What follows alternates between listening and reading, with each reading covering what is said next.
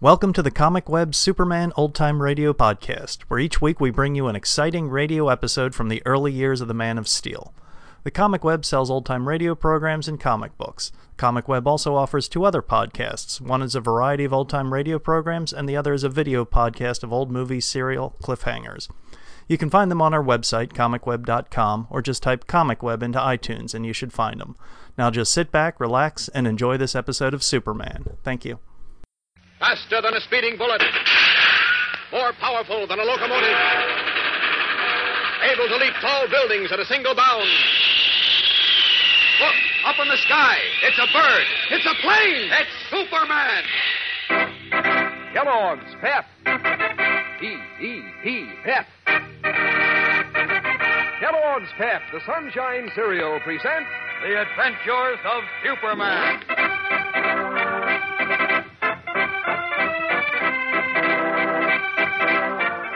Today, Governor Wheeler, Clark Kent's only proof against the deliberate plot of racial discrimination, lies near death. Vicious hate-monger George Latimer's planted victim of a supposed attack by several ex-GIs.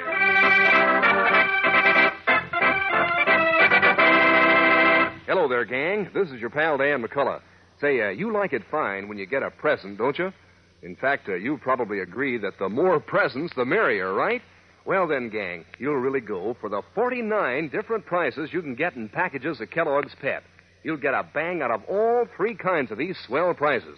First off, it's, it's mighty exciting to see which one you'll get in your next Pep package. Maybe it's a bright colored comic button picturing a favorite comic strip character, 18 in all to collect and, and to pin on your jacket or your beanie cap. Or uh, maybe it's a bird picture in gleaming color with a full description on the reverse side. You can collect 24 then. Or uh, maybe your next Pep prize will be one of seven colored cardboard plane models, a cinch to put together. Yes, sir, and that makes 49 different prizes you can collect from packages of Pep, the Sunshine cereal. While all the time you can be enjoying breakfast with those crunchy golden whole wheat flakes of Pep. Flakes that are golden toasted, all crisp and, and catchy tasting as you spoon them up. Mm-mm, is Pep a treat.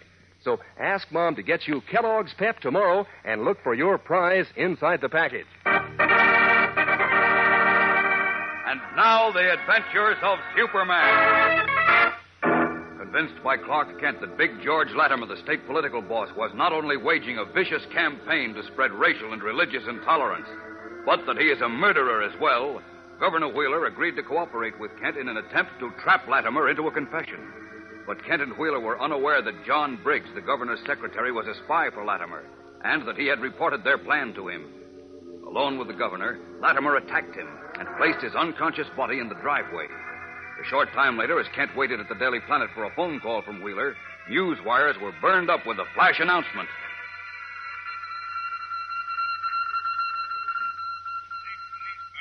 Capitol Square. Governor Frank C. Wheeler is near death in the gubernatorial mansion following an attack by a group of war veterans, all of whom were captured. As we continue now, Clark Kent has arrived at the governor's mansion and is admitted to the state executive's spacious study.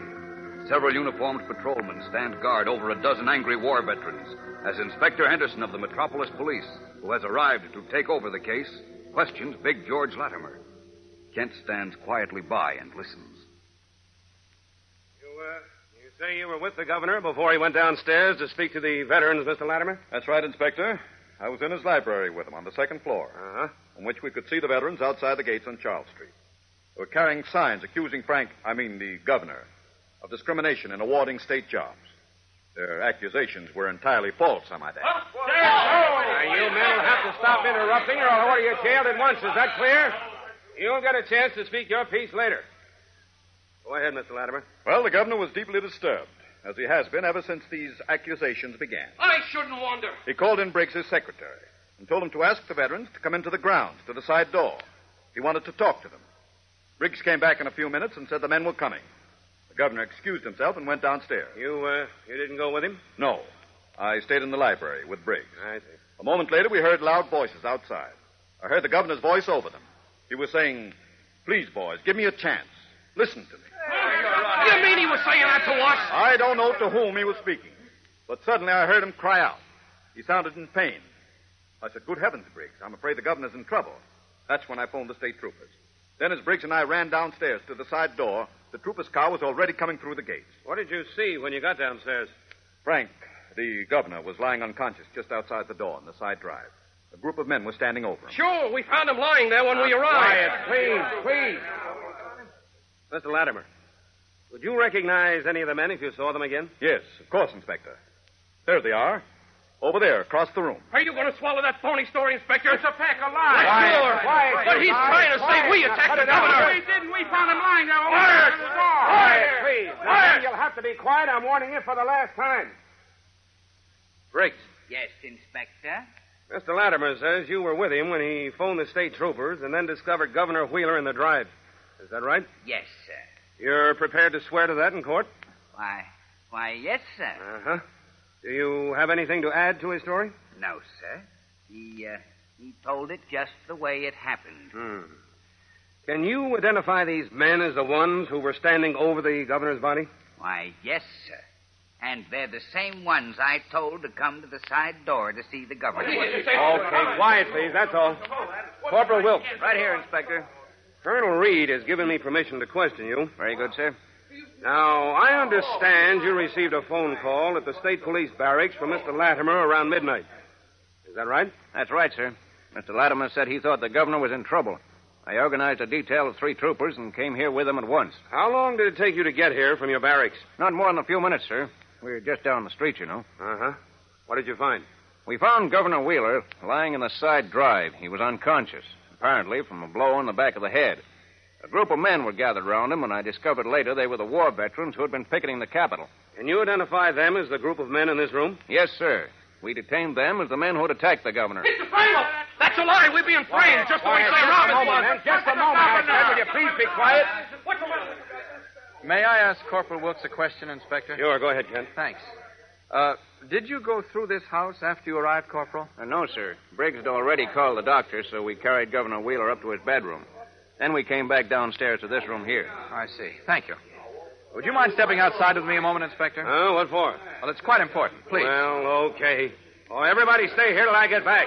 Riley, keep an eye on these men. Oh, yes, sir. Come on, Inspector. Okay, okay. Now, what is it, Kent?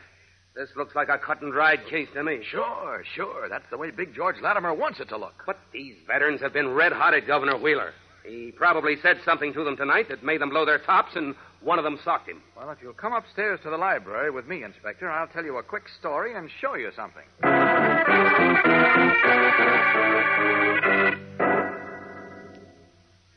Where I planted the microphone, Inspector. I clamped it to the wall behind this American flag and led a wire to a recording machine in the next room. Yeah, well, I don't see any microphone. Of course you don't. It's gone now. And the only persons who could have removed it are either Latimer or Briggs. Latimer or Briggs? Sure. Except for the governor, they were the only two persons in the house when I left. Now, my theory is that Latimer found out about the recorder and our scheme to trap him into a confession, slugged the governor, and framed the GIs for it. Just the way he framed Sam Robbins for the Joe Martin shooting. Now, wait a minute, Kent. How could Latimer have found out? One way could have been through Briggs. You mean the governor's secretary? Right. If Briggs is working for Latimer, he could have told him the governor had asked me to come here, and he could have even overheard our conversation. Wait a minute. Hold everything. Why would Latimer want to put Governor Wheeler out of the way? Now, that's just what I was starting to tell you, Inspector. You see, I happen to know the governor finally rebelled at Latimer's orders to practice racial and religious discrimination in awarding state jobs. And from something Latimer let drop, he agreed with me that Big George had framed Sam Robbins and had murdered Lippy Williams, the Clarion reporter. Holy smokes. The governor believed that? Yes. That's why he agreed to cooperate with me in trying to trap Latimer into a confession. Of course, you, you couldn't take me into your confidence. Well, I. You've always got to do these things on your own, don't you? Sorry, but believe me, there wasn't time to work any other way, Inspector. Well, even if you're right, you'll never prove it now. The governor is dying, and from where I sit, it looks as if his murder will be pinned on the GI. We can't let that happen, Inspector. We can't let Latimer crucify the war veterans on his his cross of bigotry and intolerance. That's a pretty speech, but it's too late now. Maybe next time you'll come to me when you get a lead. Yes, what is it, Riley? The governor's doctor just sent down for you and Mr. Kent, Inspector. He said for you to get to the governor's bedside as quick as you can. Uh-oh. That sounds bad. Come on, Kent.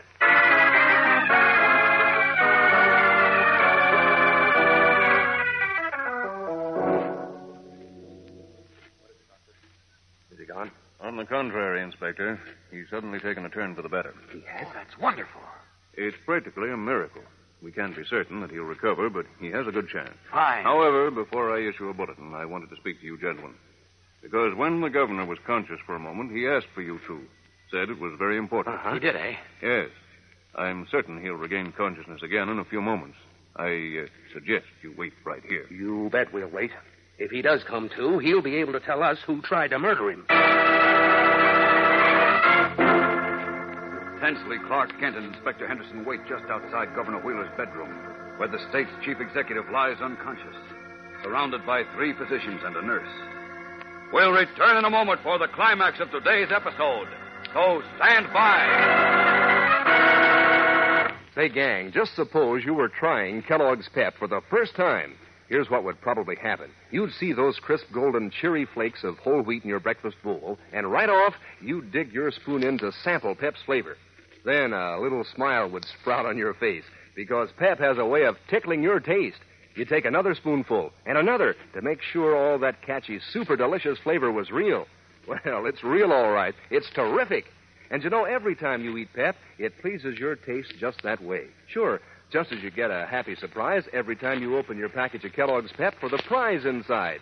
Three different kinds of prizes you can get, and each one a honey.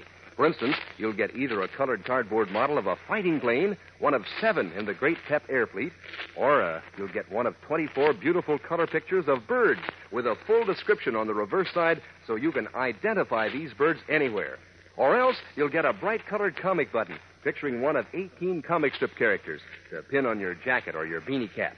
So start collecting all three kinds of swell prizes in Kellogg's Pep, the Sunshine cereal.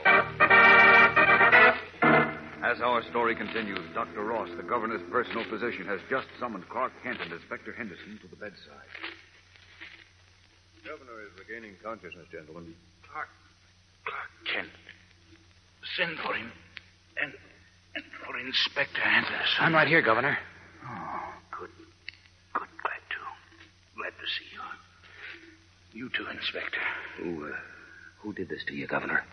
Big. Big. Big George Latimer. What? I knew it. Oh. Come over here, Inspector. I want to tell you something. An idea that just occurred to me. Well, that'll wait. You come on downstairs with me, Kent. I'm going to arrest Latimer so No, fast. wait, Inspector. You can't arrest him. I can't, huh? No. Will you just watch me? I'll. Listen, will you? If you arrest him, we may never be able to prove anything against him. Are you out of your mind? No. You just heard Wheeler say Latimer tried to murder him, didn't you? Yes, but it's only the governor's word against two others Latimer and Briggs. Isn't that right? Well, yes, but. Of course it is. There's only one way to get the goods on Latimer, Inspector. Only one. What's that? For Latimer to think Governor Wheeler is dead. Scowling puzzledly, Inspector Henderson stares at Clark Kent. What does Kent mean? Apparently, Kent, who, as we know, is Superman, has a plan to prove Big George Latimer, the cunning man of hate, guilty of his many crimes. What is Kent's plan? We'll find out tomorrow in one of the most fascinating and exciting episodes you've ever heard. So be sure to be with us. Tune in, same time, same station. And remember, for breakfast, it's Kellogg's Pep. For excitement, the adventures of Superman.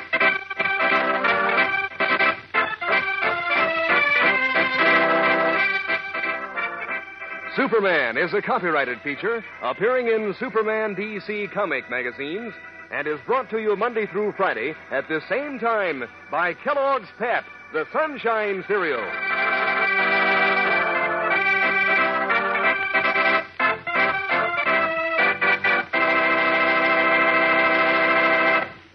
You know, gang, you never forget a famous name, like Kellogg, the greatest name in cereals. Kellogg brightens up breakfast with Kellogg shredded wheat. Fifteen. Fifteen crisp, tender biscuits in every package. There's loads of natural nut sweet flavor in toasty Kellogg shredded wheat. Loads of fine nutrition, too. It's whole wheat. And these plump, delicious biscuits are just the right size, made to fit the bowl. Try 'em soon. Ask Mom for Kellogg shredded wheat. And be sure to be with us tomorrow for the thrilling adventures of Superman. This is the Mutual Broadcasting System.